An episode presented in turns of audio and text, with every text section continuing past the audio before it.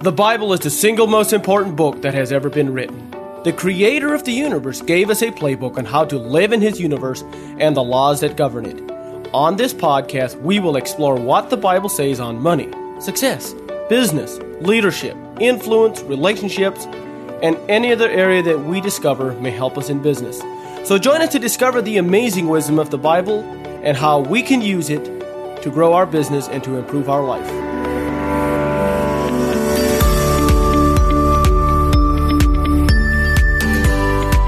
Good morning, this is Jacob here with another episode of Let's Get to Business podcast. So, today I'm going to be talking a little bit about counting the cost. Are we willing to count the cost? Are we willing to do what it takes, whatever we want to accomplish? Like, I think it's important that we count the cost. The reason I kind of got that I, decided to talk about this a little bit is I read a scripture and it says in Luke 14, verse 28 to 30, it says, For which of you attending to build a tower sitteth not down first and counteth the cost? Whether he have sufficient to finish it. Lest haply, after he hath laid the foundation, and is not able to finish it, all that behold it begin to mock him, saying, This man began to build and was not able to finish it. So that was from Luke 14, 28 and 30. So I was like, okay, what parallels can we draw in our own life, in our own business? And what are some of the things that is important to stay aware of? So I just kind of jotted down a couple ideas. This could also be a almost be a goal session. It is less about the goal and more about seeing if we can actually accomplish that goal. So I think we need to count the cost. What are we willing to sacrifice? What are we willing to put in? How much money are we willing to invest? How much money can we invest?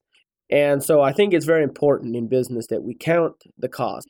You know, an architect is not going to draw up a building plan and say, "Oh, well, let's just start building it and we'll see how we run, you know, how much money we got by the end of it." And you know what? Nobody ever does that. Everybody puts a plan together, they put a budget together and they say, "Okay, well, I, I estimate this building's going to cost me 550,000 or whatever." And then they're like, well, that's too expensive, or yep, that's good, and blah, blah, whatever.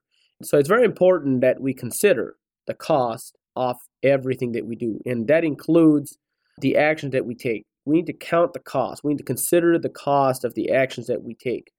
In Habakkuk 2, verse 2, it says, The Lord answered me and said, Write the vision, make it plain upon tables, that he may run that readeth it. And in our own organizations, I think it's very important that we make it very clear on the cost and what it takes and how it's going to take. And you know, this is something that I am growing, and I've just recently realized that I don't do well enough. I'll be completely vulnerable and say, you know what, I have not done this very well all my life.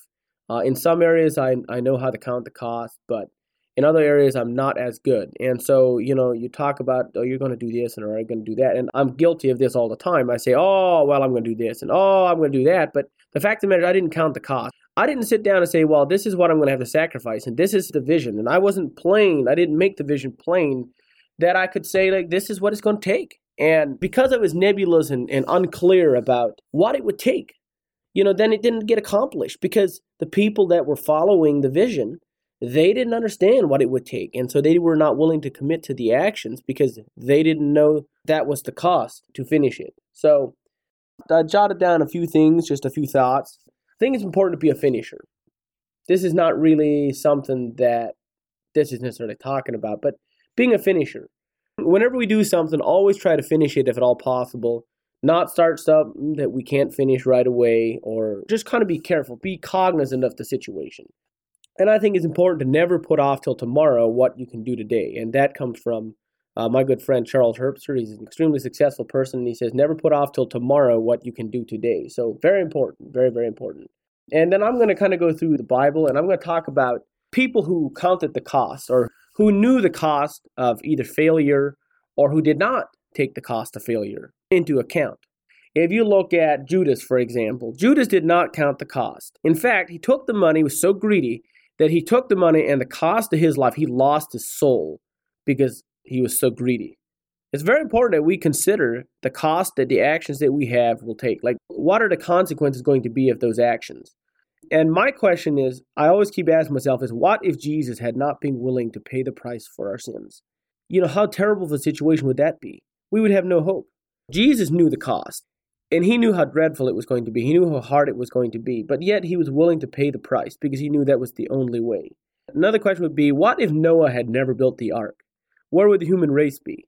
Well, the human race would have ended, you know, if Noah wouldn't have built the ark.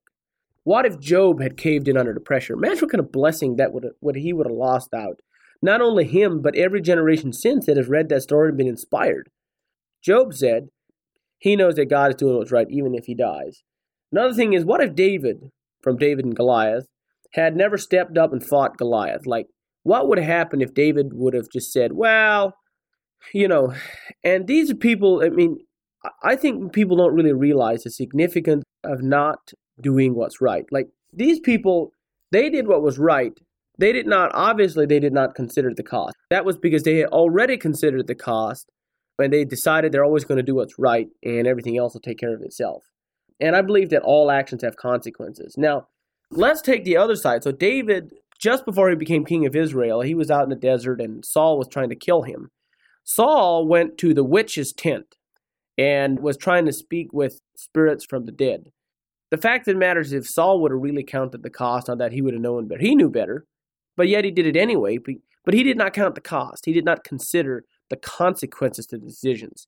And when I'm saying count the cost, I'm saying the actions and the consequences of the decisions that we make. They can go good and they can go bad. And in the Bible, there's really two types of people. There are those who are warnings, and there are those who are examples. And uh, Jesus and and David and and Moses and Noah and and all of those who those are examples of how we should act. And Judas and and Saul and a lot of those examples, those are examples of warnings of how we should not act. So I think it's very important that we consider the consequences of our actions, we consider the cost, and we consider what the best ways to move forward. And then I think that we need to get very clear and very crystal clear about where we want to go and what we want to do. And when we do that, when we get crystal clear about that, we will act according to those decisions because we are clear about it. And that's why it's so important to have clarity because we cannot run toward a goal we cannot see. We cannot go to a destination that we do not have a map for. If we do not have a destination, we're certainly not going to end up anywhere significant. So, anyway, with that, hope you guys have an incredible, incredible day. And remember, he that is faithful in that which is least is faithful also in much, but he that is not faithful in that which is least is also not faithful in much. So, it's very important that we do what's right, take the small things, and do those on a daily basis. And before long, it's amazing what can happen. Hope you guys have an incredible day. We'll see you next time. If you have enjoyed this podcast, please rate and review us. If you have suggestions or comments, or would like to have more information, visit jacobdlee.com. Thank you for listening.